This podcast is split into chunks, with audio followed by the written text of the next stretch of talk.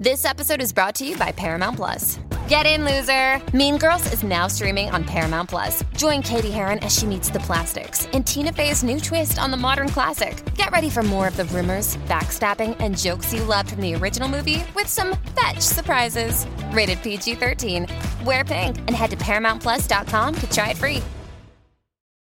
Amplify your career through training and development solutions specifically designed for federal government professionals. From courses to help you attain or retain certification, to individualized coaching services, to programs that hone your leadership skills and business acumen, Management Concepts optimizes your professional development. Online, in person, individually, or groups, it's training that's measurably better.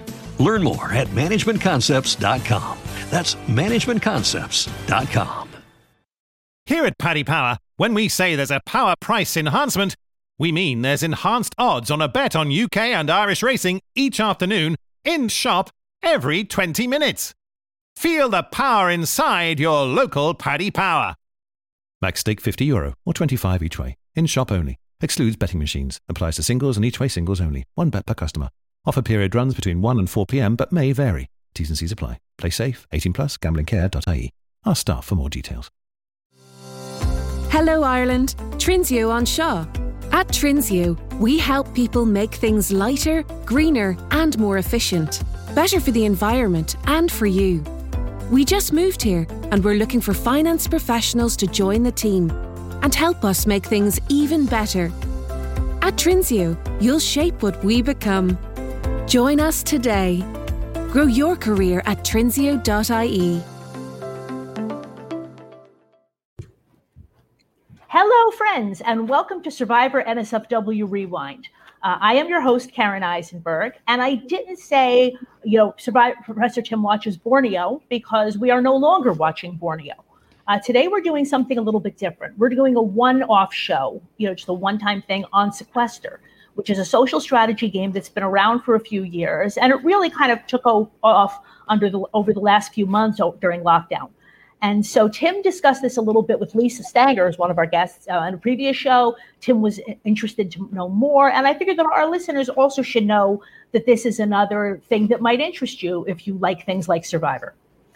So before I bring on my guests, I want to tell you that I'm modeling the Die Jerks t-shirt, modeled on Skinny Ryan's statement when he came back for the Outcast twist on Pearl Islands. You can find this shirt and many others at johnnyfairplay.com. That's J-O-N-N-Y, no H. And with every purchase, you get a call from the great Johnny Fairplay. When you purchase, please make sure that your phone is on, because he literally will call you right after your purchase. So I am, as always, joined by my co-host, Professor Tim Wilson. Tim, what's going on with you today? And a cat. Yes, we're having a little feline moment. Nothing extraordinary is going on with me at the moment. I'm sort of being slightly boring, I think. But I did something very exciting over the weekend. I was on national radio, which gave me a little thrill. Awesome! So at the end, I'm going to ask you to share that link with the listeners. Okay. Oh, I have no idea how to find that, but we'll figure it out. We'll figure it out. But anyway, it's lovely to see you all. Hi, Tim. Okay, the next person I have to introduce is the founder, creator, Grand Poobah of Sequester, Audrey Middleton.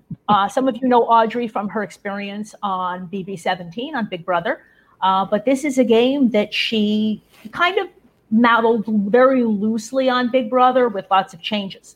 And Audrey will explain that to us in a minute. Audrey, how are you doing? I don't know about that.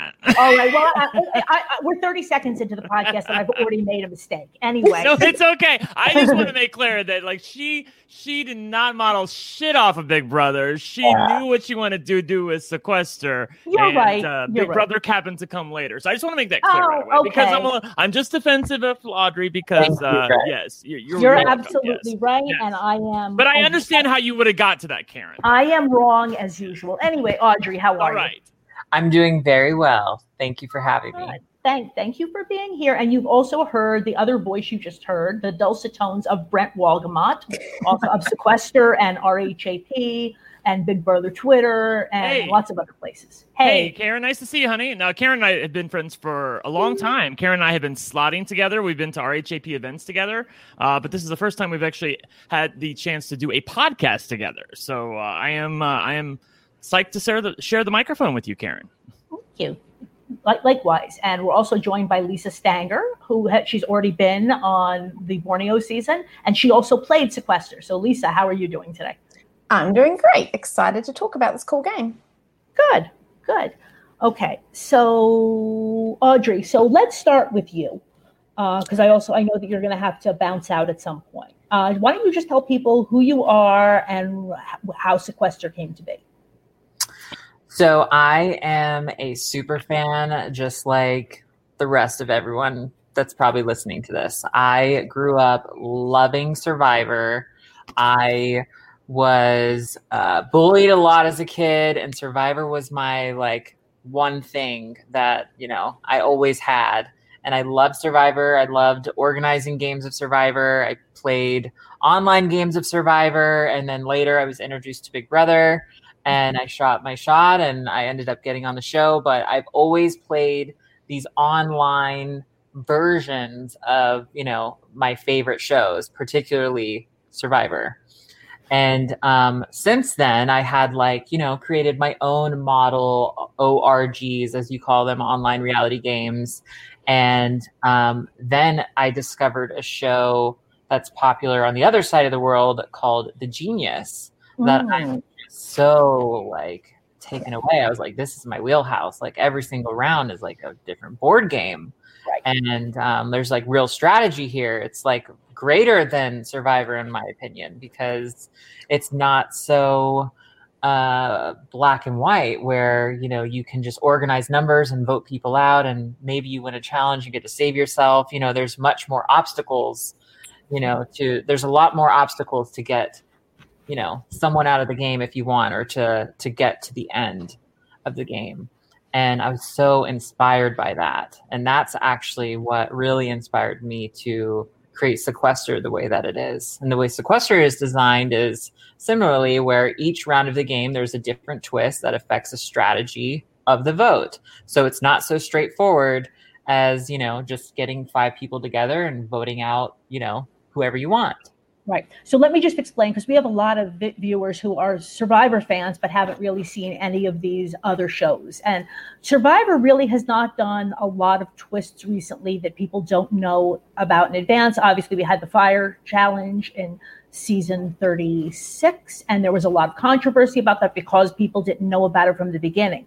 Whereas Big Brother is kind of the next iteration of that, where that's why Julie Chen always says, expect the unexpected. There's going to be several times during the game where there is just going to be a rule change or a special round of voting or something like that. It is just accepted in Big Brother. And a lot of Survivor fans who are new to Big Brother really have a problem with it. But again, as Audrey said, I like it because it kind of kicks your strategy up to a new level, right? Suddenly for this round, you only need to get even votes, or I'll allow you to explain what one of the, a couple of the, what the exact, the twists are.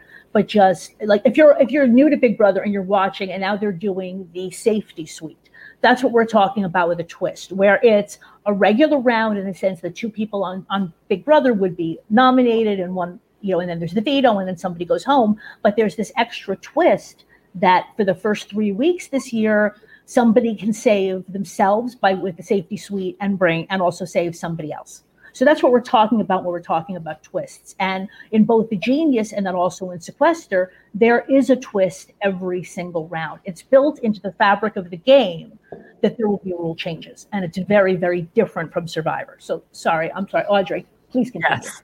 Yeah, I kind of envision it as navigating through a labyrinth a little bit. Each path has a different course that might lead you to a dead end or get you closer to the center of the labyrinth, which is, where you want to get before everyone else. And unlike some of the other shows, the they have a lot of, I'm very upfront each round with what the twist is. So they have designated time to plan like how they want to execute this, especially in, you know, the much longer version of the game.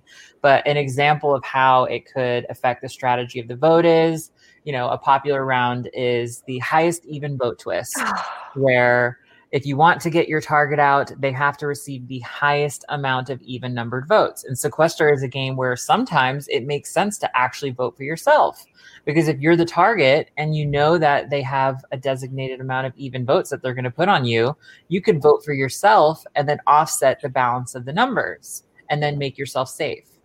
So it's less straightforward on how to get your target out, and voting for yourself is also a gamble in the way of like voting, or excuse me, like playing an idol and not knowing for sure if you need to. Right. But it's an extra insurance policy for those who, you know, can't win competitions, you know. Yeah.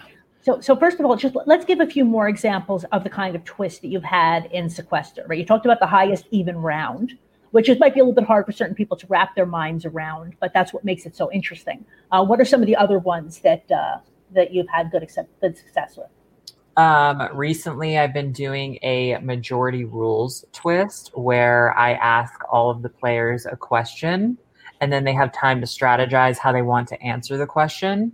And so the object of the round is to create your own majority, because everyone who answers in the majority will be safe, and then ostracize those who you want from knowing how you're going to answer the question so that they actually go up for elimination.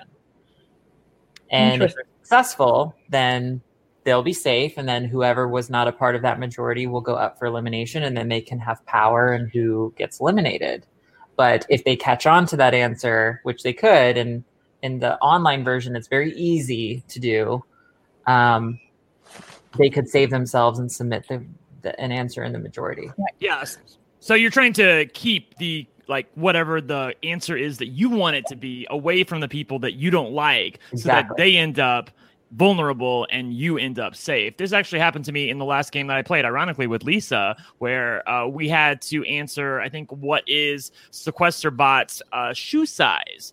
Sequester Bot is the mascot for Sequester overall, and the guy who's sort of like, quote unquote, behind the scenes controls everything. And we had to answer his shoe size. And for a while, I think a lot of us were answering 10, but at the very last second, a lot of us moved over to 11, and we got our friends to also answer 11. So then when we all submitted our votes, a lot of 11s came in, a lot of 10s came in, and I think the 11s had it by, you know, a couple votes. So we all ended up safe, and all of the people that previously I had been working with who answered 10 all ended up vulnerable. And then obviously one of those people was voted out and their dream was ended. So, but Audrey, just to be clear, like the minis, like the way the game is now, let's go through like kind of the history of the game, how it started, because it's been through several different iterations. Yeah. Yeah, it started completely online. Like originally I pitched it as like a reality show that you can compete on in your living room. And you don't have to leave your home, and it's accessible to anyone. So anyone can, you know, do it from anywhere. Things that could, prevent you from actually doing a show, whether it be like a visible or invisible disability. Like now you have access to compete in something that, you know, maybe you wouldn't be given the opportunity otherwise. And then, you know, I had some success. I did that for a couple years after Big Brother. It was just online and developed a small community. And then I was like, well, what if we, you know, filmed an in-person version of this, and we drew it out? And, you know, the first time we did it, it was very experimental. And then the second time we did it, it was like a huge hit. And then we did it again. And then a pandemic happened, and it kind of came full circle. And I kind of joke about the irony that, you know, I pitched a reality show that was all online, and the host of the show wears a mask. And now we live in a time where everyone's wearing masks, and it's very hard to produce reality television. And back then it feels like Sequester was maybe a little bit ahead of its time. Oh, yeah, absolutely. Yeah. So when you were talking about those in-person games, there were three of them, right? Where you basically like rented a house and people came for, what was it, like 5 days. Mm-hmm. And it was just a very abbreviated, but still an in-person game with, you know, all different sorts of challenges, because the difference also is when you do it in person, you can also do physical challenges. When it's online, Sequester is, you know, what we call a social strategy game. When we talk about being successful in Survivor, basically there are the three pillars: the outwit, outplay, outlast, right? Is kind of physical, social, and strategic. So we also have a bunch of these social strategy games. And there's Sequester, people play Mafia, there's, you know, Secret Hitler, there are a million of these. But basically you don't have the physical aspect of it because it's very hard to do that, you know, when you're all online. But the social and the strategic parts of the game run very similar to the way it was in a game of Survivor. That's kind of the idea. And when you talked about those games, so the first stage was everybody's at home, and the game went on for, Brent, like, remind me, were the games for like a week or 2 weeks? It was like a week. I think it was, Audrey. Like, there were 11 seasons, I think, counting stars of. When it first started, it was 2 hours a night. Mm-hmm. And the audience was heavily involved because at the end of the night, kind of like The Genius, they'd meet each week to, you know, go through a different challenge or to play a different board game, essentially.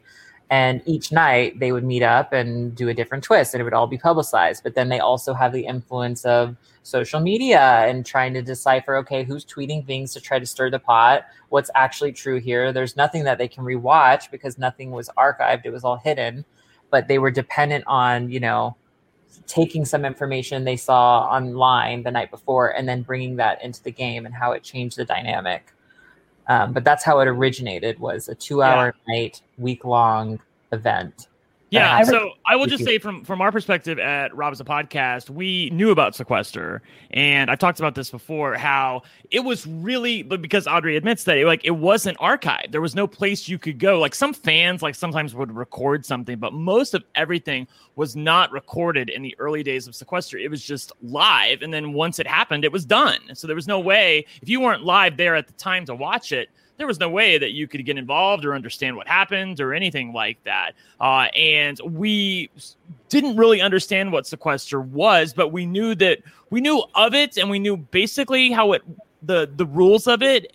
And we knew that we liked it. And Rob's joke was always that I think we'll cover Sequester the day that, like, Taryn or Brent or Alex ends up on the show, right? So we never ended up on the show, but we did end up covering Sequester when it became its live version, when Audrey decided to do a pilot experiment by taping, as she said. You know, she put everybody in a house and decided to make them play Sequester for, you know, 3 to 5 days, I think, in the first season.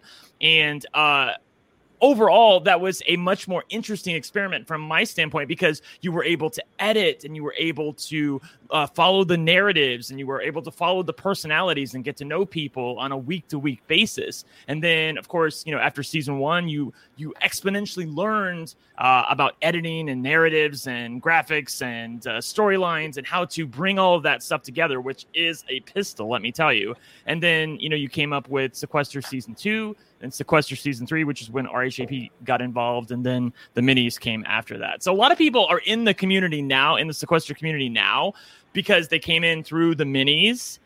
But a lot of people don't understand that Sequester's been around for like 5 years. It's just now they're getting on the bandwagon. Oh, yeah, that's why I asked. So I was aware of it in the first iteration. But again, my life was just not as such that I could sit down for 2 hours every night and watch. Mm-hmm. And like you said, it wasn't archived.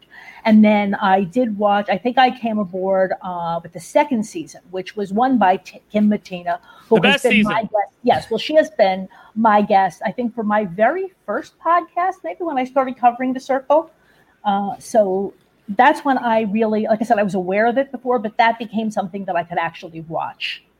And then at what point, because the minis didn't just start with lockdown, right? There had been a few before, Brent. Help me here. Yeah. Yeah, Audrey can. I see. I didn't even know about. I didn't know what a mini was. I remember, like, back in March when the pandemic started, and Audrey said, "I'm going to do a mini, or I'm going to do a series of minis, or something like that." I didn't even know what a mini was. All I knew was the live version of Sequester, and I knew about the online version. I just had never really paid attention to it. I knew about the live version. That's what we covered for Rob as a Podcast. And then she talked about wanting to do minis, and I was like, "Well, what is a mini?" And they were like, "It's basically like the show that you love." all in one night, like over like a 4 to 5 hour period. And I'm like, oh, that sounds cool. And then off she went. So it's basically like three iterations of Sequester. And how many people would be involved in a mini? About 20. Oh my goodness, that's a huge number. Yeah. Well, it's the same as a Survivor cast. Right. So Audrey, how do you control all these 20 people? A lot of help. It takes a village. Like the community is so everyone volunteers to help run these games so that other people can enjoy them. And you know, each part of the game involves like different rooms, and each room is moderated by someone in the community. That's what I wanted to know. Yes. Yeah. Yeah, Tim, it's like what we're doing right now. Like it's like Audrey uses StreamYard, so like this would be one of the rooms, and you would be like, because you're in the lower left-hand corner, you would be the last person who came into the room, and we'd all sit in here and talk about who we wanted to get rid of. Tim, I want to get rid of Karen. Can we get rid of Karen? Like, is that cool? My friend, I've never been in the lower left-hand corner. So Tim, this would be like one room. So what happens in the mini is there generally you start with 5 rooms, right? Yeah, with like 4 people in each room. Yeah, and then gradually, as groups of people get eliminated, then I shut down rooms, and then Sequester becomes smaller and smaller until you're kind of forced to, in the later rounds, kind of just openly dispute, like, okay, who should go here? And then you have to just collectively talk about it. Right. You can't, like, drag people off into a corner. Right. Or go take a walk. Right. You're stuck with what's on the screen. So basically, but Tim, so this is why I actually spoke to Audrey, I think the first time I tried to watch a mini, because it's like this, but there's 5 rooms going at once. Mm-hmm. For me, it was a lot. But that's the thing. So when you watch one of these minis, you're never going to really see all of the conversations in real time. You can't. Right. You only see what you see. Unless you've been a television producer. Right. But the point is you have a similar experience to the players because they can also only be in one room at a time. Right. So like Lisa, when I watched your mini, basically I followed you around because I wanted to focus on your gameplay. That's the best way to do it. Yeah, I feel like, when you follow these minis, like I just pick like a couple people and follow them around. So Karen, you followed Lisa around in the mini that she played? Yeah. Well, yeah. After doing 2 and just feeling like I was just incredibly confused all the time. I mean, I saw these little snippets of, you know, really good strategy and what, you know, but I couldn't really follow the game. So then, I would say as a viewer, it's kind of like a video game where it's like choose your own adventure, and you kind of choose who you're following around, and you kind of get to see and watch the game through their perspective and who they interact with. But you might miss, you know, another room that's happening where, you know, they're actually discussing the demise of the character that you happen to be following around. But that's also what's helpful about the chat. Like there is a chat that goes on during the game and people are updating each other on certain rooms and what names are being said and who says what. And, you know, if you can balance the chat and also listening in on different conversations. So just from room to room. Yeah, the chat is not open to the players, right? That's just for the viewers. Correct. Okay.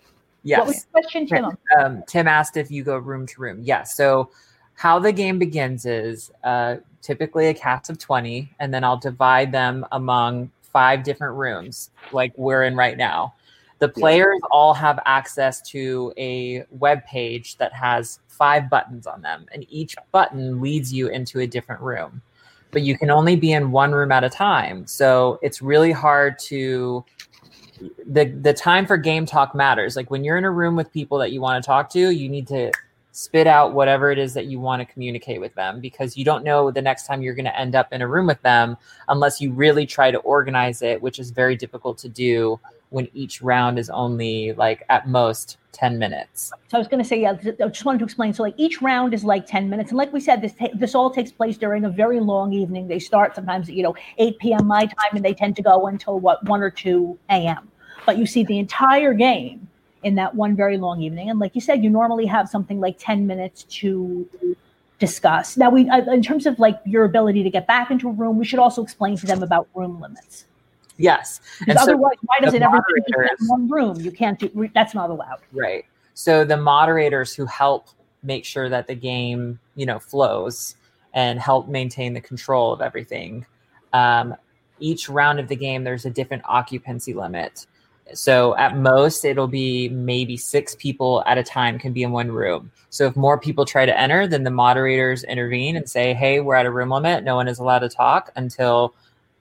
Amplify your career through training and development solutions specifically designed for federal government professionals. From courses to help you attain or retain certification, to individualized coaching services, to programs that hone your leadership skills and business acumen, Management Concepts optimizes your professional development. Online, in person, individually, or groups, it's training that's measurably better. Learn more at managementconcepts.com. That's managementconcepts.com. Every day, we rise, challenging ourselves to work for what we believe in. At U.S. Border Patrol, protecting our borders is more than a job. It's a calling. Agents answer the call, working together to keep our country and communities safe. If you're ready for a new mission, join U.S. Border Patrol and go beyond. Learn more at cbp.gov/careers. We have exactly just 5 people in here. So you have a decision to make. Do you stall and you're stubborn and decide that, you know, you're going to sit here and wait for others to leave and then waste your valuable time to talk game? Or are you going to just bounce and find another room where you can fit in? Right. But like, if you have a, you know, if you have an ally in the game, right, that you've decided up front that you're going to help each other, et cetera. And we're going to talk about the whole thing about pre-gaming because it has its advantages and disadvantages. But the point was that, like, let's say, you know, I'm playing with Lisa and I heard something I really want to tell Lisa. Not only do you have to look in 5 different rooms, but like you said, if there are already, whatever the room limit is, 5 or 6 people in that room, you can't get into that room to talk to Lisa until somebody else leaves. So it's eating up. And again, the time goes very quickly when you only have 10 minutes. So let's say I want to come in and everybody's sitting, they'll just keep room limit. You can't talk, you can't do anything but sit there and stare at each other until somebody leaves. So let's say Lisa gives up and she bounces out of the room. Now I'm in, but she's out.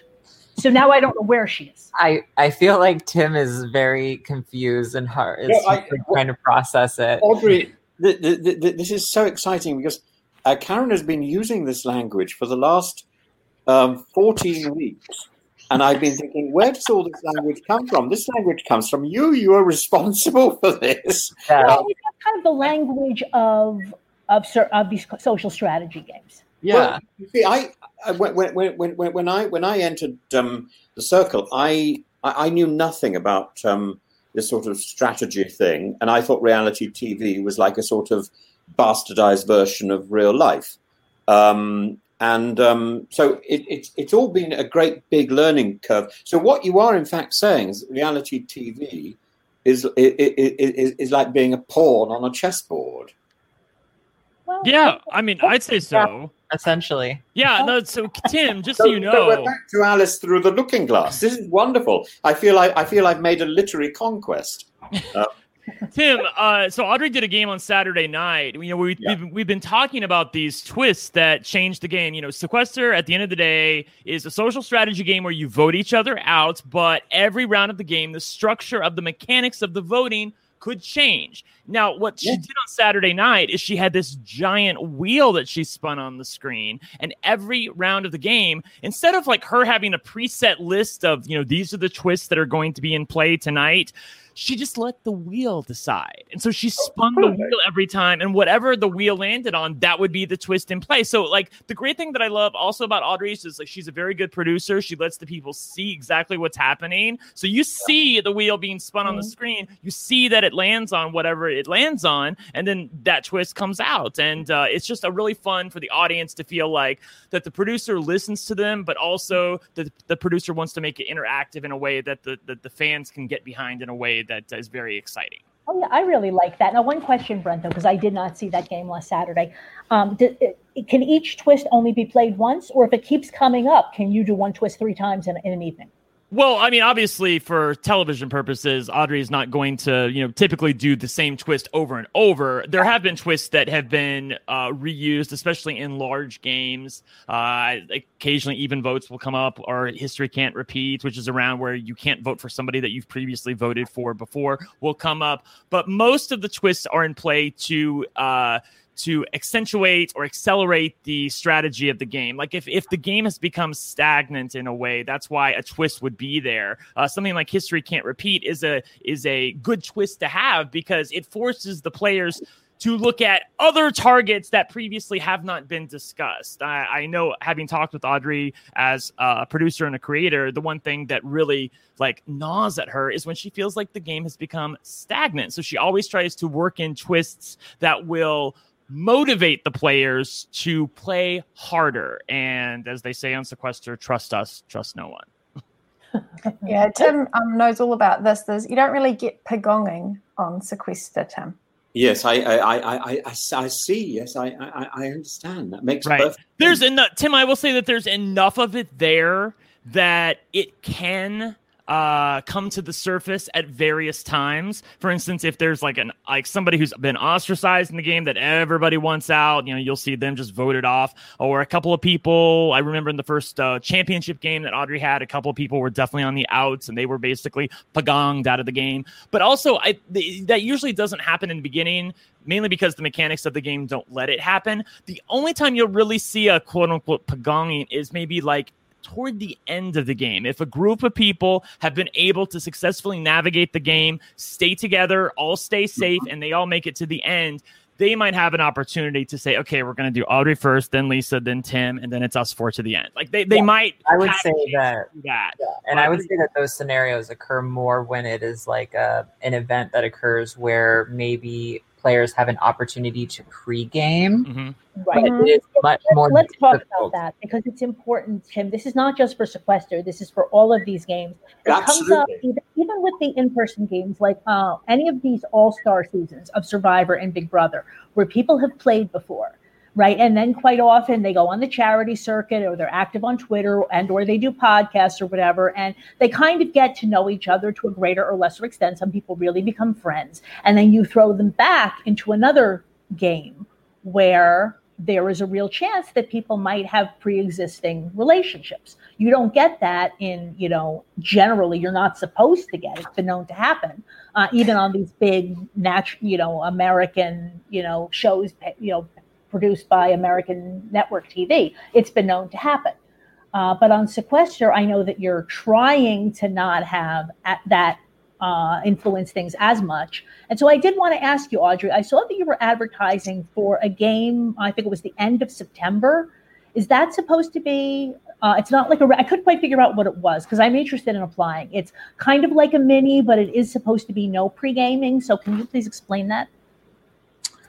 Is it a private game? Yeah, I'm not sure. I think it. Yeah, I don't think Audrey. So as Sequester has grown, Audrey has the patron games on Friday and Saturday night. I'm a patron, so maybe that's what I'm reminded. Right, that's okay. Let me explain it real quick. So Karen, the thing is that during the week, fans who maybe want to play Sequester but maybe can't on Fridays and Saturdays because they work or they have family obligations or something, they will have an opportunity to just basically create their own party. They can create their own game. Some people do it with friends. Other people are like, I want to do a themed private game about, Star Wars, and I want other Star Wars like-minded people to play with me, and the 20 of us can get together and everybody pays their entrance fee. I think it's $25, and then they can have a Sequester night of their own. And it works out well for people who maybe can't play on Friday and Saturday nights, or younger people maybe who don't want to wait their turn to play on Friday and Saturday nights. So the advent of the private games. Me who don't want to play until 2 a.m. Yeah, I will say that the whole 2 a.m. thing, that's like a little bit of an urban legend. In the early days of Sequester, when Audrey was still figuring things out, a lot of people didn't know what they were doing in these minis. I think there were times where it lasted to 2 a.m., 2:30 a.m. But most of the time recently, I would say that the end of the games come around midnight. It's around midnight. Occasionally it'll be a little later. Sometimes it'll be a little sooner, but it's really right in that sweet spot of midnight comes, we name a winner, everybody calls it a day. So it's not as long as you might think. Right. It also just depends on if you are organizing a private game. I mean, you don't have to organize it to start at 8 p.m. You can. Right, that's what I meant. You can have an old folks game that starts at 4 p.m. So yeah. Yes, I did see that advertised. That's actually a private game. Yeah. Okay. So, Audrey, in your sort of activities, does everybody do an activity, or and then they vote, or what? So how it's formatted is at the start of each round, I'll announce what the twist is. So let's say we're 8 rounds into the game, and the twist is history can't repeat. So the only rule is that you cannot vote for someone who you've already voted for, including in revotes. And so then they have time, maybe like 5-10 minutes to move around, strategize with other players, figure out, like, have you voted for this person? Well, if you can vote for this person, I haven't voted for them. Let's get them out. But would we do anything else while we're doing that? Or are we just simply... No. Yeah. You have like 10 minutes. It's not a lot of time, Tim. And I will say, as the game goes on, you have less and less time. If we're going to do this, if we were to do this now, for example... Mm-hmm. And Audrey says, right, you've got a rule. The only thing we're going to do is I'm going to go around the place bitching about different people and I'm trying to work out who I'm going to get rid of. Yeah, totally. Yeah. That's it. Yeah. Oh my goodness, what a what a bad arse I'll be. That's all I do, Tim. Now you're getting my hidden motive for the show. I mean, it was true that, Tim asked, and I figured it would be good for our listeners to know. But I thought it also might be really, really fun to get Professor Tim on a mini. Love it. I wouldn't do anything else. I wouldn't be sort of painting pictures or something. No, you're not painting pictures. No, you're just talking to people. I think I'm not talking. I'm conniving, and I'm wheedling, and I'm. It's all my work. It's all the worst parts of my personality, by the way, Karen. Well, but that's the thing. So when we started this whole process with Tim watching Survivor, I wasn't sure that we were going to get through the first season, because at first he was quite shocked and horrified by all the lying and the maliciousness. And 14 weeks in, and Tim is like, I could do this. It's the worst parts of my personality, but I can do this. Yeah, you come over to the dark side eventually. But, no, I've not embraced the dark side. Well, I am part of the dark side. Just for all. I just believe it's possible to hold two completely contradictory views at the same time. I sincerely believe this, and equally, I can say how much I like somebody, and also think about how much I hate them. Yeah, I think that's ordinary life. And that bit I like, but I would find it very odd to spend an entire evening going from room to room, sort of sagging. Oh, people. Tim, it's not odd at all. Mainly because it's fun to vote people out. Yeah, and you're trying to make sure that it's not you. Like, I don't want to be voted off. If I'm playing a game, I'm playing to win. So I don't want to waste time. Brent, we have to do chess at some point, because I can tell you my tell. It's immediately. If I tend to think 3 or 4 moves ahead if I possibly can, and if I think that you're about to win, I will start to giggle, and you will know. It will be obvious. You will know that you have a winning strategy there. You may not be able to see it, in which case I find it even more entertaining when you make it. Yes. Yeah. And our listeners know that, when Tim starts giggling, things get interesting. Yeah. Really? Oh, really? Yeah, it means that you're embracing your devious side. I am. Yes, giggle means devilishness and naughtiness. I mean, yeah. Tim, I haven't had so much fun I've had since I've had my last Sequester Mini that I played. Yeah. I had a really, really good time. I actually played with Lisa in that Sequester Mini. I did, Who won? Who have you won? Huh? Well, I won, but only Lisa and I ended up in that even votes round. We ended up in a tie, and then I think there were an odd number of people left in the game at that point. So we knew by default, well, somebody was going to have an even number and somebody was going to have an odd number, and it really didn't matter. We were in a rough spot. I'll tell you that. We were in trouble. And I think I barely survived by the skin of my teeth, but it was a really fun time. I really want to encourage you to play a mini if you ever have an opportunity. Just do like a private mini. It sounds.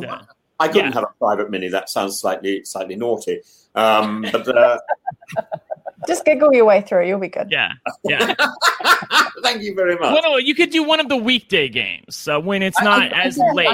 I've got nothing else to do, for goodness sake, really. Yeah. explain to the viewers and listeners also, and Tim, in terms of what's happening right now? It's like, there are these private minis that you can set up.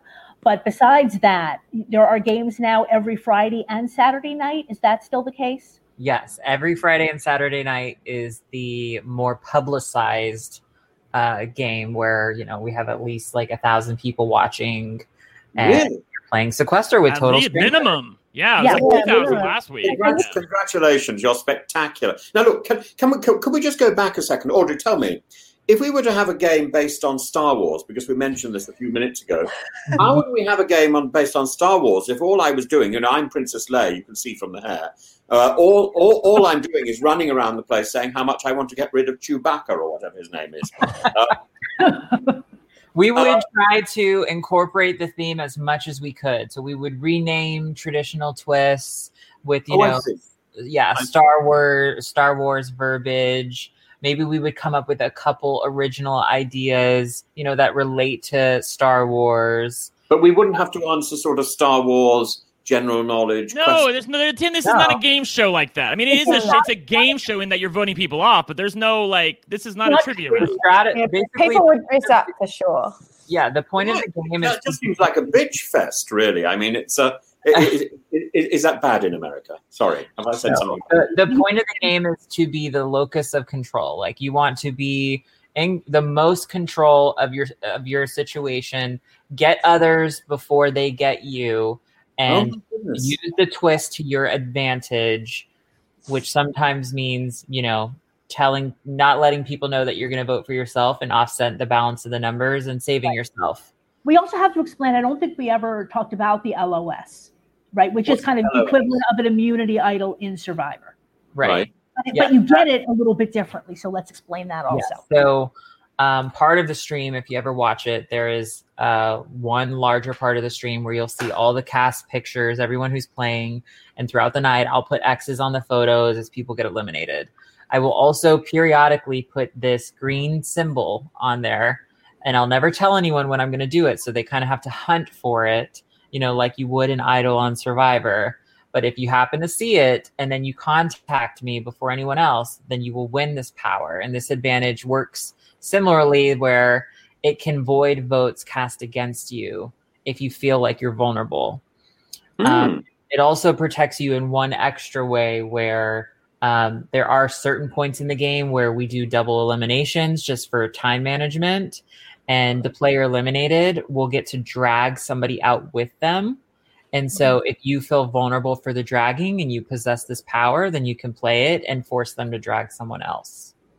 Yeah, right. Tim, that's the part that you would really like, I think, because... If I got that far, yes, I... Yeah, well, at one point, there's a person eliminated. That could be you or could be me, but let's say you got eliminated. Oh, you would never be eliminated, Brent, and I'd save you.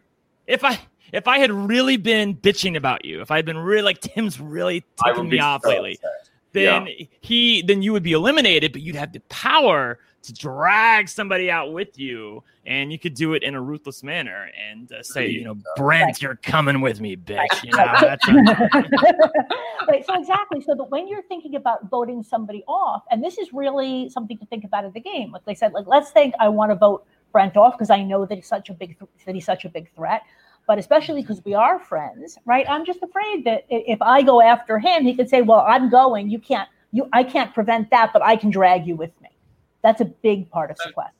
So horrible. Yeah. Well, he said, so horrible. But Tim is smiling behind me. I think they can hear it in his voice, actually.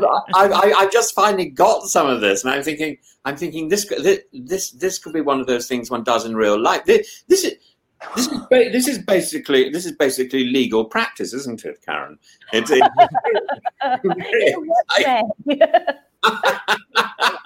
I'm not putting it together, but please explain. Well, I just think, you know, it's all sort of malicious litigation. I think, and nobody quite knows what's going on. It's like it's like discussing tort or something. It's very true. Lisa, I'm curious, the round that we ended up in a tie, were you aware of the fact that you were getting votes? Yeah. Do you mean? Oh, yeah. See, I didn't know. Like, I was playing that game. I thought I was totally in the clear. And when Audrey read the votes and said, we have a tie, it's between Brent and Lisa, I was like, where the hell did those votes come from? Because I didn't hear at all that anyone had been voting for me. So they all were able to keep it a secret. And then, of course, I spent the rest of the game hunting for the people that had voted for me that round to try to get rid of them. That was a problem, Brent. If you try and calculate who is voting for you, who is voting against you, I think you're wasting your time. Wasting my time, yeah. Actively go out and try and court the votes, or suppress the people who are likely to vote against you. I think counting your votes is like counting your chickens. It's just a waste. Again, Tim, in this game, it's like you would think, like in Survivor or in Big Brother, generally the person with the most votes goes home. Again, in Sequester, that is not necessarily true. Oh, yeah. You've explained this. I find that very, very engaging. So, Audrey, I know we're not supposed to ask you about this, but can you tell me what happened on Big Brother? I don't know if Audrey wants to talk about this. Yeah, I don't. I'm so sorry, but Lisa, what are you trying to say, Lisa? Lisa's trying to say something. Go ahead. I've been busting to say, and you guys talk so freaking much. I'm so sorry. Tim, you keep on saying everything's like malicious and conniving, and it's hours of just like bitching about people, and it's sort of, it might seem like that, like Sequester is quite a cutthroat game, but I think the coolest thing about Sequester is the community that Audrey's built around it. Mm-hmm. It's just like that's what really sucked me into it, and it's a real contradiction because in the community, the people that are the sneakiest, the cutthroaters, right, who would just like vote you out in a second. Gosh, talking to them one-on-one has been some of the coolest conversations I've had ever, and I don't have enough time in the day to communicate with all the like warm, lovely, just diverse range of people I've met through Sequester, and that's just this. It's such a strength. That's even if you're not interested in playing Sequester or anything like that, just the community is a beautiful, beautiful thing. I'm glad that you said that, Lisa, because I wanted to bring that up. That I feel like one of the other ways that Sequester is different is that yes, all of these shows, they mouth the words that they know that how representation is important, but I feel like they don't really get it. Whereas in the Sequester community, because the issue is, so people might say, like, what does it matter, right? It's just a game. You just go in and, either you win or you don't. But if you're going into a cast of 20 people, and this is true on Survivor or Big Brother or Sequester or anywhere else in life, and you are the only person who is Black or gay or trans or disabled or whatever it is, it's very easy, just without even meaning to, people tend to congregate with those that they have things in common with, right? And again, Survivor and Big Brother producers are starting to figure this out, that if you want to get some non-white winners of some of these shows, you need to put more than one or two people from these communities, ethnicities on the show. So Sequester is very, very deliberately trying to break that. And as a result, guess what? We have a bunch of winners from all across the spectrum. They're not all white men. So yay for that. Well, I think, Audrey, like the thing I love about the Sequester community. Yeah, more than 50% are people who are marginalized, come from marginalized groups. Yeah. I think that the other thing is like, it's a game that lasts like 3.5 hours, 4 hours, it's not to the people who play. I don't think that they would look at it as like just a bitch fest. Like they are immersed in like their dream, and their dream is to do The Circle, to do Survivor, to do Big Brother. And they don't get those opportunities because those opportunities aren't fair. And this, there's no casting involved with Sequester. It's like, sign up. What order did you sign up? Everyone gets an opportunity, and inclusivity is like a major priority of mine. So if there's like any casting at all, it's just to make sure that, it's balanced socially.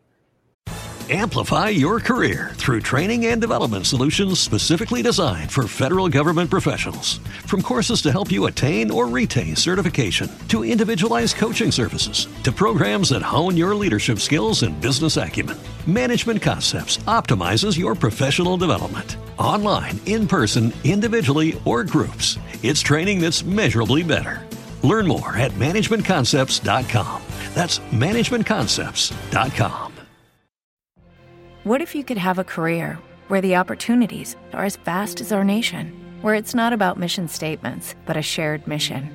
At U.S. Customs and Border Protection, we go beyond to protect more than borders. From ship to shore, air to ground, cities to local communities, CBP agents and officers are keeping people safe. Join U.S. Customs and Border Protection and go beyond for something far greater than yourself. Learn more at cbp.gov/careers. That it's not the same kind of representation as these other shows that do a horrible job at that kind of balance. Oh, Audrey, I applaud you for that last sentence. They really do. They really do a horrible job, and there's a lot of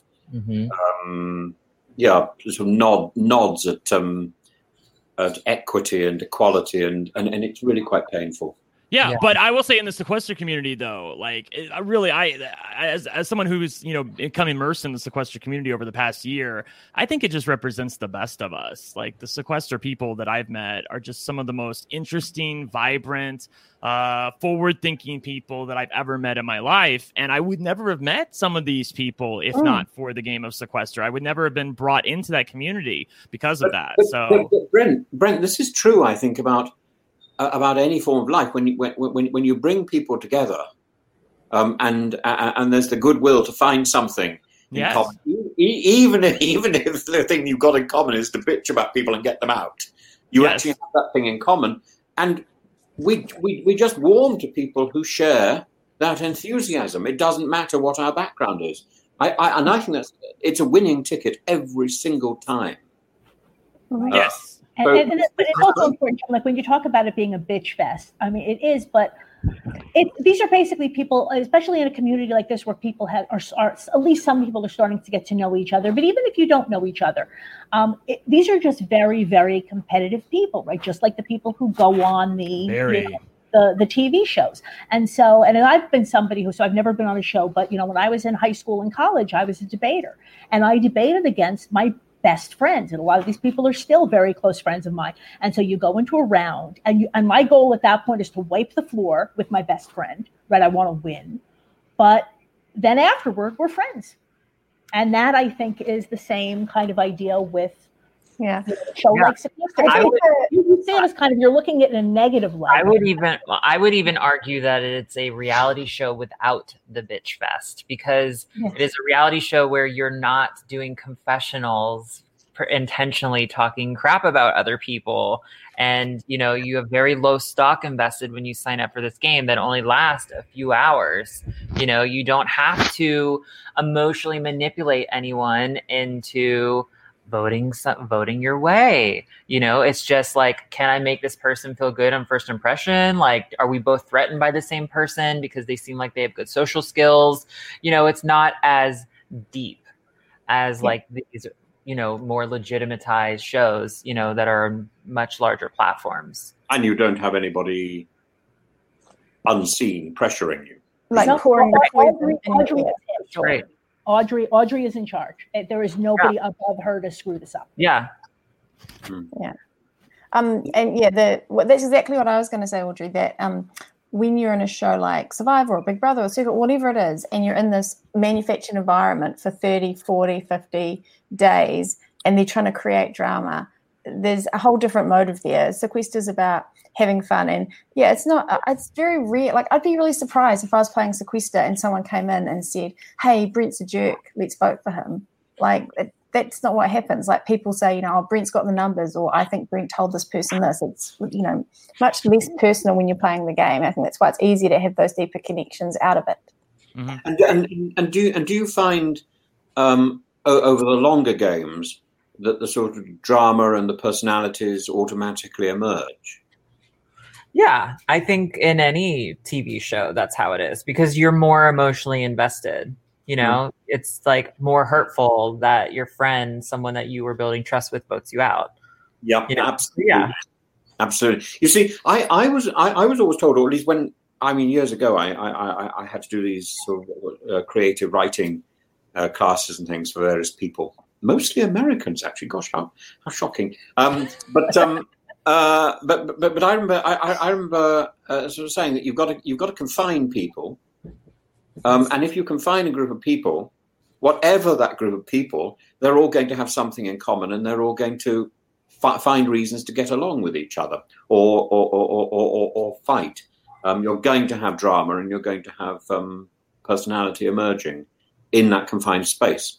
And the problem is defining that space, because if you can get up and just go off to Halifax or something, then your drama stops.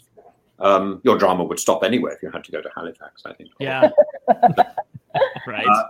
Isn't there a Halifax in Nova Scotia or something? Yes. So that wasn't like that. What I was thinking. I will say, I want to be real with people. Like, I don't want to paint like too much of a nice cotton candy picture of Sequester. Like, the Sequester community is one of the most vibrant, fun, like awesome communities I've ever been a part of, but they are some of the most cutthroat, competitive people you will meet. And like both of the, as Tim says, both those two things can coexist. You can be a part of that community and be cutthroat, but also be one of the coolest, most chill people that I've ever had the pleasure of knowing. I would say, like, for the minis, like the as Audrey says, like the investment isn't as much, so the drama isn't quite as much, but it's still there. Like some things happen on some of these minis that you're like, you look at them and go, like, reality TV could never. They could never, because like you just don't get reality like this ever on your television screen. And then you look at something like the live show, which is what RHAP covers for Sequester, and that obviously, because there's more investment in it, it's a week long, or it's like every Sunday night where you watch the episode and then like have a week to digest it, and then come back a week later and it airs for a couple months.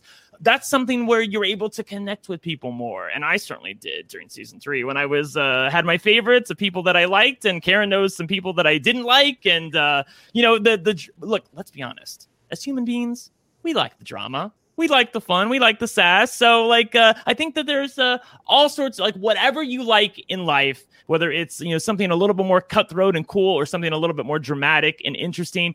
I feel like Sequester has it no matter what you're looking for. So it's all out there for you, really. Yeah, I think you've got the, with me and Brent, you've probably got the opposite sides of the, if you want, you know, warmth and community and fun. Right. The cutthroat and the name calling, then maybe. Mm-hmm. Which one of you is name calling? Oh, I've let some people have it, Tim. Yeah. Oh, great. Yes. Great. Well, Tim, they lied to me. They said they were going to do something. Everybody lies to you, Brent. Yeah. Playing games like this, I discover. But Lisa, you're not nasty at all, are you? She's not. No one's nasty. We're not. No, I'm not nasty either, Tim. I just like to have fun. Yeah, no, we're definitely two sides of the same coin. Yeah. You see, I think, you know, people massage the truth all the time. It's called storytelling. Mm-hmm. And you know, Charles Dickens and Shakespeare are remembered for it. And my cat massages the truth all the time as well. He's walking around the place insisting that he's hungry, whereas in fact he was only just fed. Right, Lisa. I have to ask you something though, because you have this experience also of being on, you know, quote unquote, a real TV show, and then playing Sequester, and you played a very strong social game in Survivor New Zealand. And it's easy to understand how you do that because you're living on a beach with people. You know, you get to know them. You have, like you said, 3 days generally between the votes. How do you adjust from that to a situation like this where you have 10 minutes to convince these people that you've never met not to vote for somebody that's not you? Yeah, that's the biggest thing about Sequester, I think, is just the manicness of it. You know, the speed, the lack of time to really build those relationships and build those long things. And there's, in Survivor, there's, you know, 1,000 things like body language, where people are sleeping, where people are sitting, what people happen at food times. Like, there's just a million data points of input there to try and make your decisions on and make your strategy from. And Sequester is not like that. Well, it's not for me at the moment.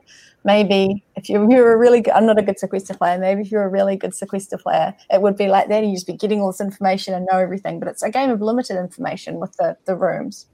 So it's a huge difference. Also, I would argue, Lisa, that the things that make you such a great person and made you the winner of Survivor New Zealand is because you are so great at like building quiet bonds and connecting with people on a really human level. But the thing about those Sequester minis is that there's not a lot of time for that. Like, you're like trying to get out the information fast and you got to move on. Like, you don't have any time to like develop bonds. But Lisa, so, yeah. Lisa's just betrayed sort of the linchpin of your strategy. You assume that if you haven't dealt with somebody, that they're going to vote you off.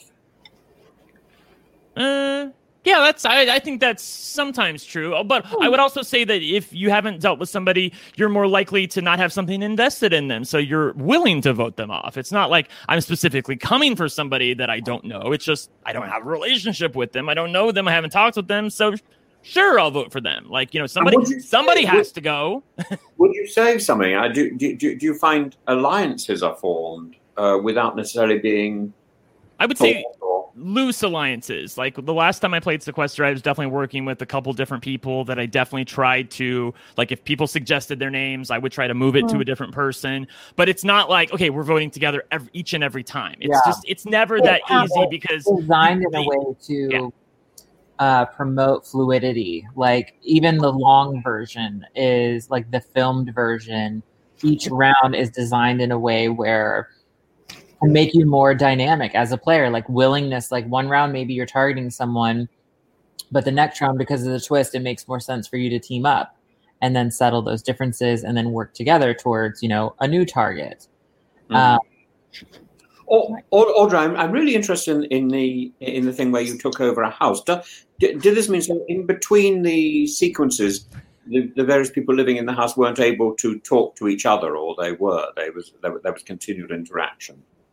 No, it's it's a different format because it's in person. So, you know, they are allowed to freely move around like they would on a Big Brother set or like in Survivor. I don't know if Survivor had like limitations or anything like that, but no, they're allowed to freely kind of move around and go congregate secretly in rooms if they want or talk out in the open if they want. And how did you film all this? How many cameras did you have? I think in our most recent season, we had like 5 or 6 with camera crew, or they were sort of remote control? Even the live version, it takes a village. Everyone is a volunteer. Like, it's not a professionally run operation, although we are improving in it. Like, it's so good, Tim. Like, Audrey's being humbled. It's really a bunch of super fans running around with their heads cut off with footage, like with cameras, hoping that, you know, we can tell a story with it, but we're all just trying to have fun and, you know, produce something that we're all passionate about. Yeah. I have already decided, Audrey, you know, and I wanted to ask you, you know, what's next? Obviously, it's not possible right now, but is that something that you'd want to do more live versions? Because I've already decided that my contribution is I want to fly down to Georgia or wherever this is, and I will just cook for all of you. I don't know. All right. Seriously, I would love, because that way I get to watch and I get to kind of be there when it happens. And that is my best way to contribute to this community. I can't run a camera, but I can. But are you looking to do more of those now? Once, like I said, once all of this is over, or do you want to stick with it? Yeah, it's definitely something that I've been discussing with people on my production. You know, how can we make is this possible to produce in a pandemic, like responsibly? Like, we would definitely have to make a lot of changes. Like, it couldn't be a 20-person cast anymore, just because we don't have the budget to test people daily for COVID. And, you know, how much can we actually control? Can we do that? Is there a way to do this responsibly? You know, those discussions are definitely being had. right? To me, it seems like the biggest thing is you would just have to quarantine everybody for 2 weeks beforehand, which is hard because that's why the games are normally kind of like over a long weekend, right? It's a much bigger commitment to tell people you have to come for 3 weeks, right? Because we have to quarantine you first. That's the first thing that comes to my mind. And then even within the game, like you said, you have to be careful. You have to keep people apart. So it would definitely look a lot different. It doesn't mean it's not possible, but... Right. So, Karen, is that what you gravitate to? Like, did you watch Kim Matina's season on Sequester season 2? Yes, I have seen 2 and 3, and then I have seen a bunch of the minis. But again, you know, now that I'm producing my own content, I don't have the time to necessarily sit and watch everybody else's content. Oh, well, look how bougie you are. I know. But I've been a patron of Audrey's for quite a while. I know that, yes. I definitely... This is something that I wanted to encourage because it opens up the opportunities, like you said, for all of these people who otherwise couldn't play a game. You know, I have my own disability. I'm not going to play Survivor, right? But this is something that I could do. Right. Now, Karen, you were one of the first patrons. You were definitely one of the first 100 patrons. I know that, like, as far as Sequester goes. Yeah. I'm just going to put a little plug in here in general for people. Please support your content creators. This stuff, I mean, it takes a lot of time and it costs a lot of money. You know, I'm not making any money on this, and I'm spending money on audio stuff and video stuff and other stuff. So it's not about, you know, getting rich or making a profit. It's about just contributing to this game so that it can continue. By the way, so you don't have to be a patron, right? You can just come. I'll repeat it again at the end of the show, but it's Sequester, Sequester, Access, ACCESS.com. And you can just pop in on Friday and Saturday and watch a mini, right? That's completely free. And that should obviously be the first thing if you're interested in checking this out. But and there's a Facebook group that you can be a part of. Even if you don't want to play the minis, you can be a part of the Sequester community. That's at, I think it's Sequester community on Facebook, Audrey. It's a private group you have to be asked into or invited into. Yep. Or you can watch the episodes on YouTube. Yes, you can watch the episodes on YouTube, which is at Sequester Access, and also the Patreon. You can, if you want to be a patron, you can be a patron for as low as $3 and get to play in the Friday and Saturday minis. Going to patreon.com/Sequester and signing up. If you want to play, you have to be a patron, but again, that's a very modest contribution. $3. $3 is like a Happy Meal. Right. But if enough people give you $3, then you have enough money to actually put on a show. Yeah. And I want to eventually do a live season because I love production. Like, I grew up like filming myself, like role playing Survivor in my room. I love editing. Right. I love the creativity of it all. And I also, you know, I love the community around. I don't know. It's just a special feeling to be able to create something and then have community around something that you created. Mm-hmm. Because it feels it really is. You're really contributing something to people's, you know, happiness. But you avoided all the negative stuff that goes with the reality phenomenon, Audrey. Well, so when if something occurs and under like where we're filming in person, I control the narrative. So if someone does something incredibly like vile, I don't have to air that. I don't have to exploit anyone. And I really try not to do that. And then I can have conversations with those people on set and just say like, hey, this is not what we all signed up to do. This isn't going to work. Yeah. But I think you get less of that also in your community because it's, again, you are the head of it. And people just know with Audrey that, you know, she doesn't put up with this kind of stuff. Mm-hmm. Yeah. But equally, I'm very optimistic about people. I just don't think really people want to be that nasty. No, I think most people. I think, however, there is an assumption in the in the professional TV world that is obsessed with the idea that good television is drama and that drama comes from conflict. Yeah, some people are like that. Yeah. Well, I mean, Tim, you're the storyteller. I mean, there is an argument that from the standpoint of story structure, right, you do need something, you know, quote unquote conflict, but it doesn't have to be a fight in the way that Karen, you know, I not only am I a storyteller, but I'm also a theologian, and every bit of my being rejects the premise on which you're saying that. what you're drawing on is the idea of good versus evil, that in order to have good, you have to have evil. And I simply reject it. I think it's possible to have two goods, and it's possible to have variations on good. You don't need to have evil or nastiness to have drama. I'm not talking evil. I'm not talking about nastiness, but I'm saying conflict in the sense that, you know, if you're in a game, and again, there are two sides of the house, right? If you're in a game, you want to win. No, nobody's being nasty. Nobody's saying horrible things to each other, but there's one side and there's the other side, and there's conflict between them. That's absolutely. Yeah. And you know, you're in a game exactly to play the game and win. Lisa, there's a big difference. Oh, yeah, please, Lisa, go ahead.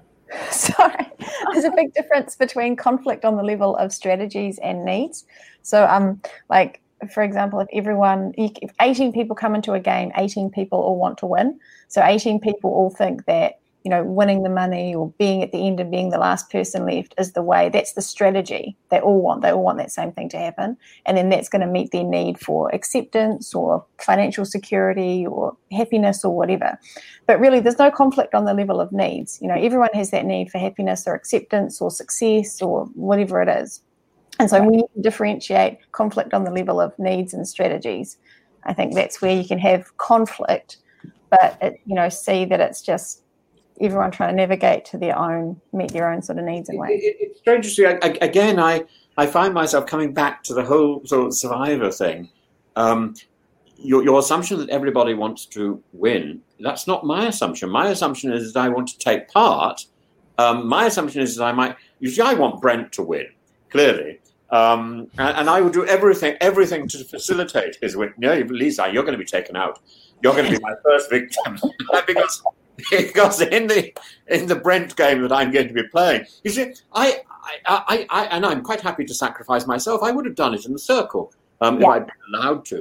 I just think there's a series of assumptions which are projected onto people playing a game, and I think a lot of this comes from this rather aggressive sort of professional element, and I think ordinary people, you know, if you go back to the 19th century or earlier, or in fact the early 20th century, where people played board games as a rule, actually it was just the fun of playing the game.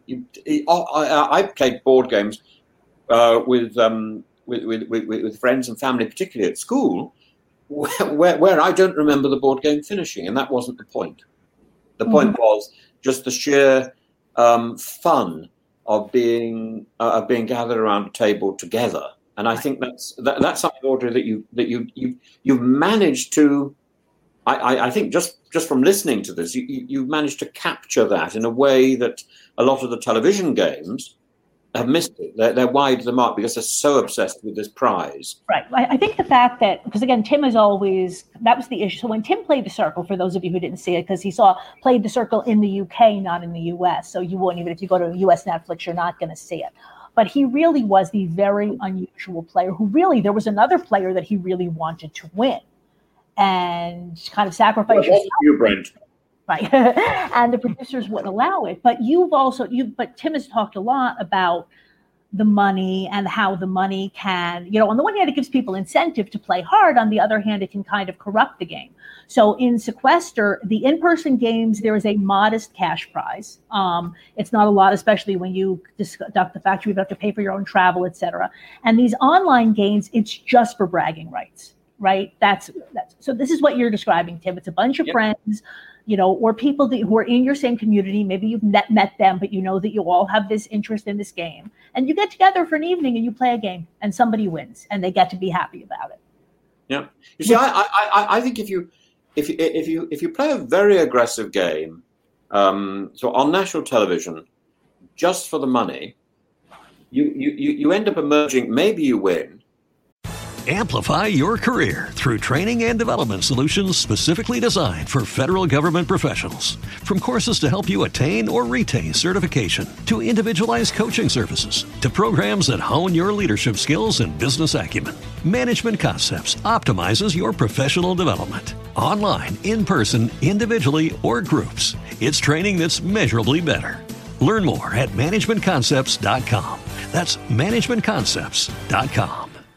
Before Shopify, were you wondering, where are my sales at? Now you're selling with Shopify, the global commerce platform supercharging your selling. You have no problem selling online, in person, on social media, and beyond. Gary, easy on the cha-ching.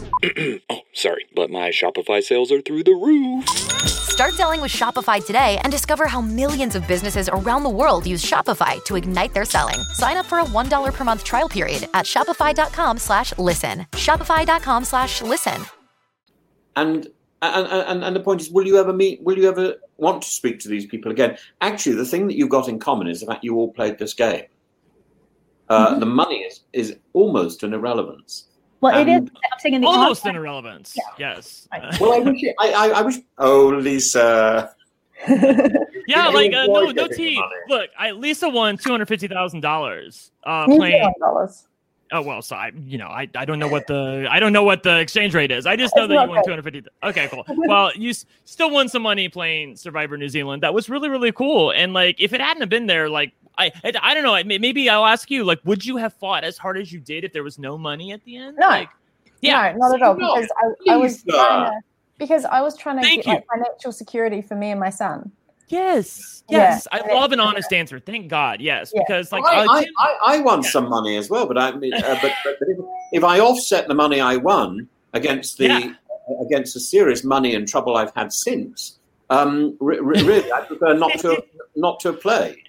Wow. Yeah, I mean, you definitely have to make your own calls. I know that for Sequester Season 3, I think in Season 2, I think the cash prize was $2,500, which is not, I would say, more than a modest amount. Like, give me $2,500. I'll take it. It's not life-changing. It is, exactly. It's for the love of the game. Yeah. What'd you say, Lisa? It's like $1 million. I know, right? Oh, really? Is it really? I had no idea. Yeah. The minis have no. The best thing in New Zealand, you get to live in that country, which would be, that's worth it, isn't it? That would be worth it, yes. So, Audrey, what'd you say? I was going to say, just to bring it full circle. Like the minis, they don't have a prize. And at the end of the day, or not at the end of the day, the very next day, there is a podcast of Sequester where, they bring everyone on no matter what place you got, and you kind of get to talk about your experience. And even though it's hard to conceptualize from the outside, like how people could feel so bonded after, just playing a game where with total strangers for just like 4 hours, these individuals in the community have walked out with like new best friends. Like they all really were so immersed in the experience. Like they really went through something together and got through something together no matter what place. And now they have like group chats and like these watch parties for other minis and Big Brother, and they play games, and the community for the minis is like the biggest takeaway. But absolutely, really, like for the live game people, I'm like most everyone signs up and they want that prize. Like everyone really wants to play that game. But I would say Sequester is more centered around, the storytelling of the game. Like if you watch Season 2, like it really doesn't get like too petty. Like some people yell and it gets competitive, but it's all about the game, the storytelling of the game. Oh, Audrey, I yell and I get competitive. But everything you're telling me now, I was so skeptical at the beginning. I mean, I had quite a frown, and I'm now sort of smiling. I mean, you can't see it because of the beard. But I'm thinking this is fun. I'm thinking that you're sort of you're sort of angelic, Audrey, in the way you've designed to bring people together. Yeah. Thank you. Audrey, we love you. You've done an amazing job with the Sequester community, and I'm so glad to see that you've been, honestly, as somebody who has known of you for 5 years and has known you for about a year, I am so glad to see that all of your efforts that you've been putting into Sequester are finally being noticed and rewarded and experienced and enjoyed and immersed within by the community that you've helped create. It's really cool to watch. I mean, during lockdown, obviously there have been a lot of losses in many ways, to everybody. But this is something where, I guess because you had the foundation, you had the game, right? You were able to quickly pivot and start doing these minis. And it looks like, there was a community before, and but the community really seems to have exploded. You really met a need at exactly the right time. Right. Well, Audrey, if you think there's anything this mad English person can do, please contact me in any way. We're going to try to get this mad English person into a mini. I'm listen, you gotta try it out. See what it's all about for yourself. We've got room one right here.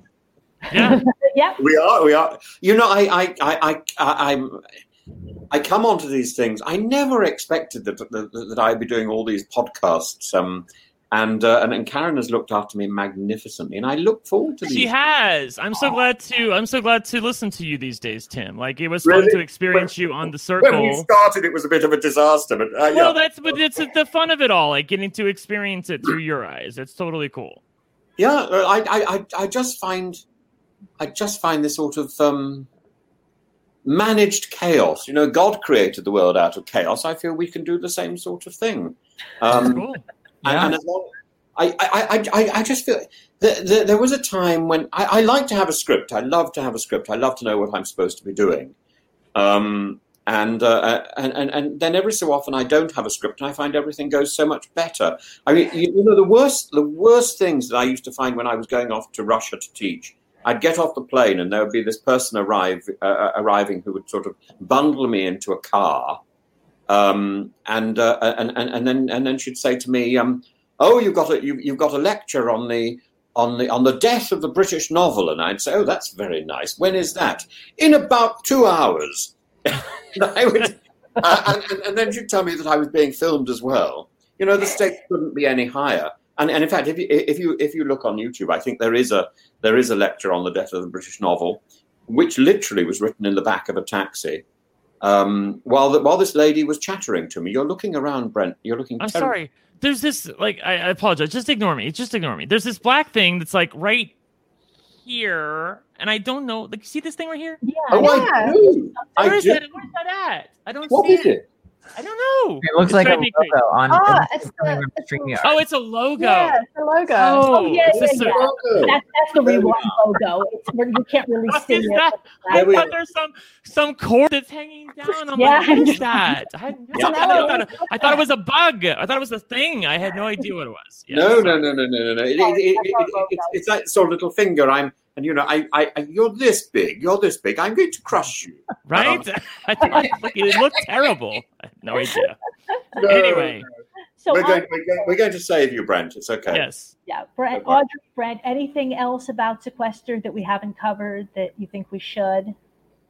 I think a good way to close it up is, you know, if you're a super fan listening and you've like scream at your TV, "What are you doing?" And you've had these strategies in your head and have always wanted to put yourself in the ring and see how you do.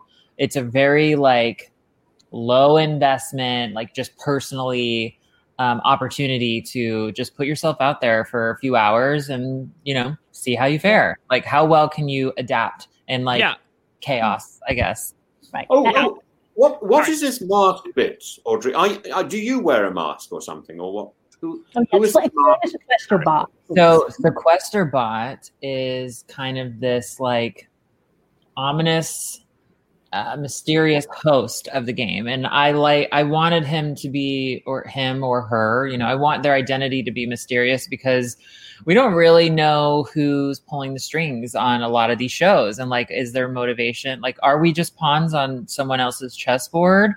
And Sequester Bot, like the mask, has like a much deeper symbolism of how, you know, I feel like I posted a video in Sequester of Sequester Bot sharing a perspective about how like your intuition is developed in the dark, and there might be a negative connotation with darkness, but there's actually more solace when you can go in there, because you in darkness you have to really like depend more on your senses, your human senses, where in the light anyone can parade around, everyone wears a mask in the light, and you can be blinded by someone's light. And there's this really positive connotation with light. And so it's more to symbolize like what's really going on behind the mask.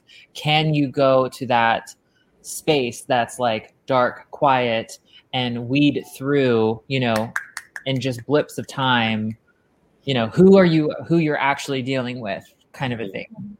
I don't know if I explained that well enough. Yeah, no, you did. It comes very close to the sort of circle stuff and the catfishing thing. Yeah, I wanted to also say that pivoting off of what Audrey said, if you're a super fan and you have always dreamed about being on, you know, Big Brother, Survivor, whatever show that you've been watching, like I got news for you. Most of us are not going to get on Survivor and Big Brother. Like that's most of us. That is not going to be a reality. But if you want to take fate into your own hands and play one of these games that you've always wanted to play, I think Sequester is really the home for you. I also do want to say, too, that like occasionally there's a twist that comes up where, like, you know, the person with the most votes necessarily doesn't go home. But 95% of the time, the person with the most votes is the person eliminated from the game. So I just want to make sure everybody understands that the twists are very they're easy to understand. Yeah, all the twists. After the game, because I think, Audrey, you said you learned the twist at the beginning of that round, or each round the twist. They're announced ahead of time, So it's never like you vote and then she drops a twist on you and says ha ha ha. Like, I mean, that's bullshit. Nobody likes that, and we don't like it. That's not enjoyable. Like that does occur in the TV games. That's exactly why we like Sequester, because Audrey is somebody who cares about the fans who watch the show, and that people don't respond well when we feel like the producers are trying to yank our chain. That's when we tend to revolt. Like, we don't like that. Yeah, and I care about the players' experience as well. You know, I want people to walk away and feel like, you know, they got what they signed up for. Yeah. Yeah, even though this is not on TV and you don't have to worry about the kinds of abuses we get, you know, on the network shows, even so, like I said, Audrey really cares very much that this be a place where everybody feels heard and empowered. And if they ever feel like they're not, there's an address or several addresses to bring this up. Whereas in some of these other shows, not so much. No, absolutely. Yeah, it's a very different. I think the important thing is, you know, we need to. We need to project shows. Every day, we rise, challenging ourselves to work for what we believe in. At U.S. Border Patrol, protecting our borders is more than a job. It's a calling. Agents answer the call, working together to keep our country and communities safe. If you're ready for a new mission, join U.S. Border Patrol and go beyond. Learn more at cbp.gov/careers. Where people do feel empowered and where people do feel cared for. Like this one, yes. Like, I mean, care for everybody. I want to empower. Yes. Sequester does a great job of just having people from all across the spectrum. I mean, like, as I've told this story many times. I grew up in a town that had 187 people in my high school class, and 187 people were white. I never had a person of color in my high school when I grew up. I just didn't. There was nobody around my neck of the woods. So, and then I went into the military and I got to meet other people from different walks of life. And then as time moves on, you know, you sort of settle into your own backyard. And Sequester has done something that I didn't really think was possible, where it just allowed me like a second chance to just meet other people that I just never would have met in real life. I just don't have many friends of color around me because of, you know, like I live in the middle of Kentucky and there's not many people of color around me, but also because of like the nature of the job that I work. So I want to be able to move more beyond my own backyard and experience other people and other ways of thinking, and also, you know, realize that their lives matter. Black lives matter. And I've had an opportunity to get to know other people because of Sequester. And it's such a rewarding experience for me as someone who comes from, you know, the middle of the Bible Belt in Kentucky to get to meet all of the people that I have through Sequester. And it's just because of the community. And if the community wasn't there, I wouldn't have had the chance to meet them. So Audrey, thank you for that. Yeah. Yes. And the other part of this is, yes, you know, it's the opportunity to play, but it's also the opportunity to watch. You know, if you haven't noticed, there's not much new on TV these days. And these live minis run every Friday and Saturday night at 8 p.m. Eastern, correct? Yes, usually. Everything pop in, you can just go to sequesteraccess.com and it will give you a link and you can just hang out and watch. And if this is something, again, that you find interesting and you want to play, then, you know, become a patron and kick $3 to Audrey. It's not a huge commitment, but the lowest commitment is just this Friday or Saturday night. Just log on and see what's going on. Yeah, that's cool. By the way, Lisa, I did some research. You actually won $163 American dollars. That's what 250,000 New Zealand dollars is right now. So I was like, because I was like, is it really worth nothing? I thought it was worth something. Yeah. It made a big difference to my life. Yeah, I'm glad you heard that. Brent, there was a point, Brent, when I thought that that American dollars were much smaller than British pounds. That's no longer the case. It's really quite fun. Yeah, I remember those days too, Tim. Do you? Yes, I do. You're all welcome over here. I mean, you know, come and enjoy our dwindling economy.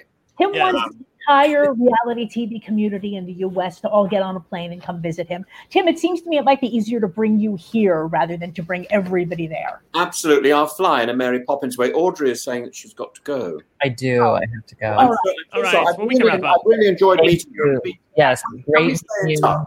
Thank you so much for having me. And, sharing your platform to talk about this. This was really cool. Great. Thank you, Audrey. Yeah, it's such a privilege, Audrey. You're amazing. Yeah. Yes. It really is amazing what you've built. Thank you. Bye, guys. Bye, honey. Bye. So now let me do my housekeeping. Tim, where can people find you on social media? Oh, well, I'm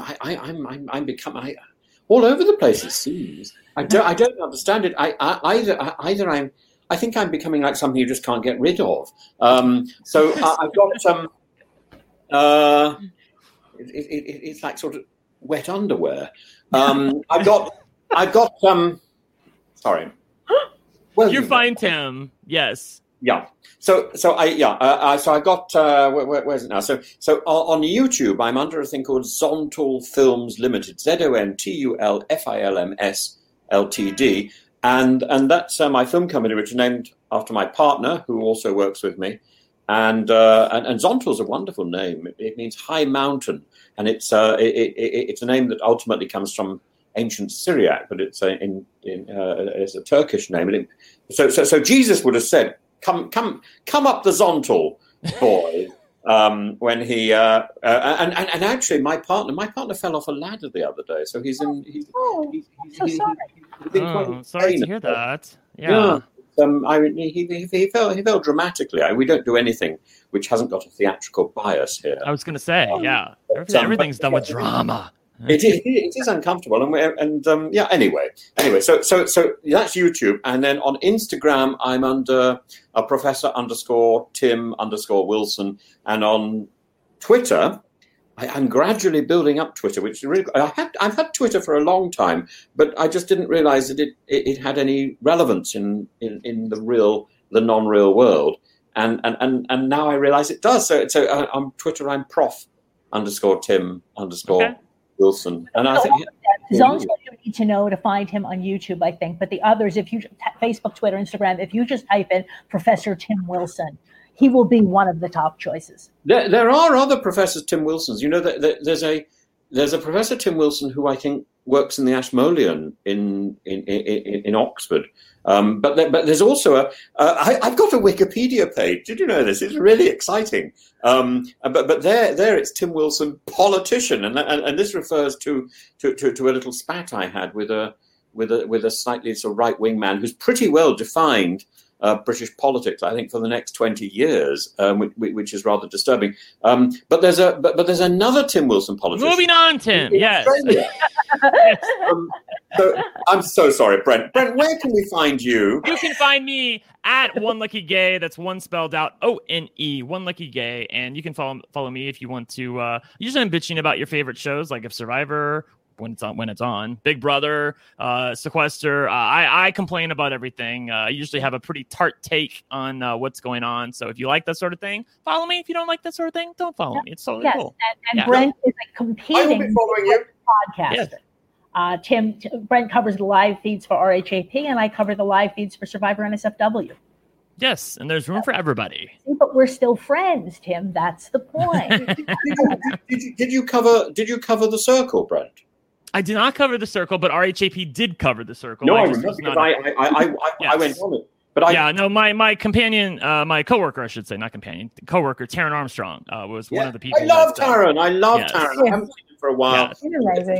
Tell Taryn I'm missing him. I will tell him. that he's got to get me onto one of his podcasts so I can sort of chatter to him in public. Yes, Taryn's otherwise I don't think I'm safe. I have to do everything in public. I would love Taryn on maybe after Big Brother, Brent. See, we have an invitation that Professor Tim would like to meet Taryn. So okay, I'll see what I can do. And I've met Taryn. I like Taryn. Right. I want to meet him again, and I send him little notes every so often, and he sends me a little note back. That is like, I'll tell you this: if you get a note back from Taryn, that is a big deal because he's like a cat. You never know if he likes you or not. Seriously, I know. He doesn't respond to everybody. Yeah. However, Brent, I have to tell you something really rather disturbing. My older cat, I think, has got Alzheimer's. Oh, I'm so sorry to hear that. I was looking at her the other day, and her eyes just didn't show any recognition. They did later on in the evening, but and it sort of explains things, and it's so depressing that she's going. Yeah, that's not good. Well, I wish her all the best. Lisa, where can people find you on social media? Pretty much only on Twitter at Lisa Stanger, Stanger. Have I been saying your name wrong? Is it Stanger? Well, yeah, it is, but it's a bit irrelevant because I'm changing back to my maiden name. But I don't know how to do it because it's like everyone knows me as Lisa Stanger now. I'm like, well, I got divorced in 2001 and I never bothered to change back for the same reason because everybody knows my name, but we should talk offline. Lisa, what is your maiden name? Oh, it's pretty cool. It's Holmes, like Sherlock Holmes. Oh my goodness! Yes! I'm there. Yes. Can I be your Watson, your Boswell? I love it. I'll keep perfect records of everything you say. Paint me in a very flattering light, please. Just leave out the cocaine. You can just assume that's going to happen. Yeah, all of Lisa's deep, dark secrets. Lisa is the nicest person I've ever seen. I watched her season of Survivor. She was nice, even though she was starving and sleeping on bamboo and, being lied to. So, yes, Lisa, I'm sure that your secrets are safe with Lisa. So let me just do my housekeeping here. So coming up on Survivor NSFW, tonight, Johnny and Zach and I are going to have the opportunity to talk to James Rhine of Big Brother 6 and 7, right? He played 2 seasons with Janelle and Kesar. So that'll be really fun. And that should be dropping tomorrow morning. And then Thursday, we'll be live after the eviction with Portia Briggs of BB-13. This morning, also, we dropped our first show covering World's Toughest Race Eco Challenge Fiji, which is on Amazon Prime. All the episodes are available now, but we will be releasing the podcasts one a week, and the first one just came out. Also, we've already talked about the importance of Patreon, so I'm not going to read my whole script, but just like it's true with Sequester, it's true with Survivor NSFW, right? You give us a little bit of money to be able to produce this content, and we give you extra content and extra opportunities to interact with us.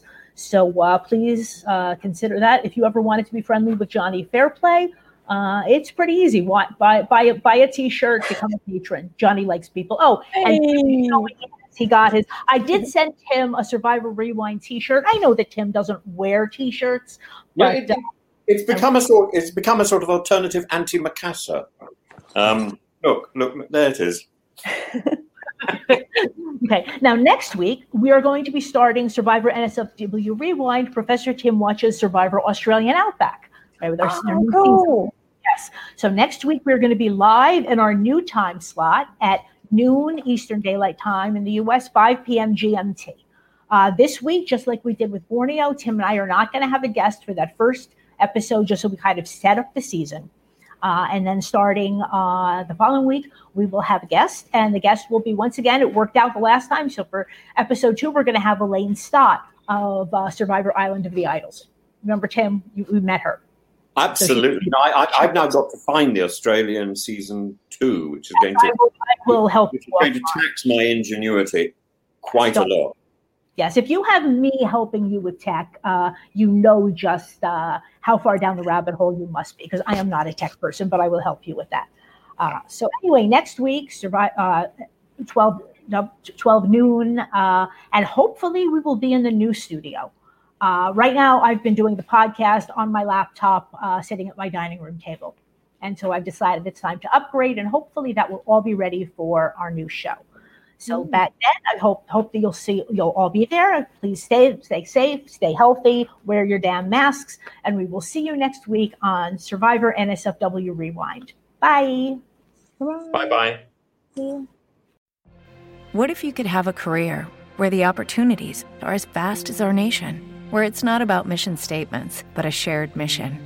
At U.S. Customs and Border Protection, we go beyond to protect more than borders. From ship to shore, air to ground, cities to local communities, CBP agents and officers are keeping people safe.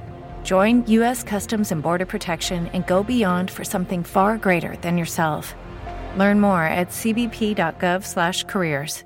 Hey guys, it is Ryan. I'm not sure if you know this about me, but I'm a bit of a fun fanatic when I can. I like to work, but I like fun too. It's a thing. And now the truth is out there. I can tell you about my favorite place to have fun: Chumba Casino. They have hundreds of social casino style games to choose from, with new games released each week. You can play for free anytime, anywhere. And each day brings a new chance to collect daily bonuses. So join me in the fun. Sign up now at ChumbaCasino.com. No purchase necessary. VGW Group. Void where prohibited by law. See terms and conditions. 18+.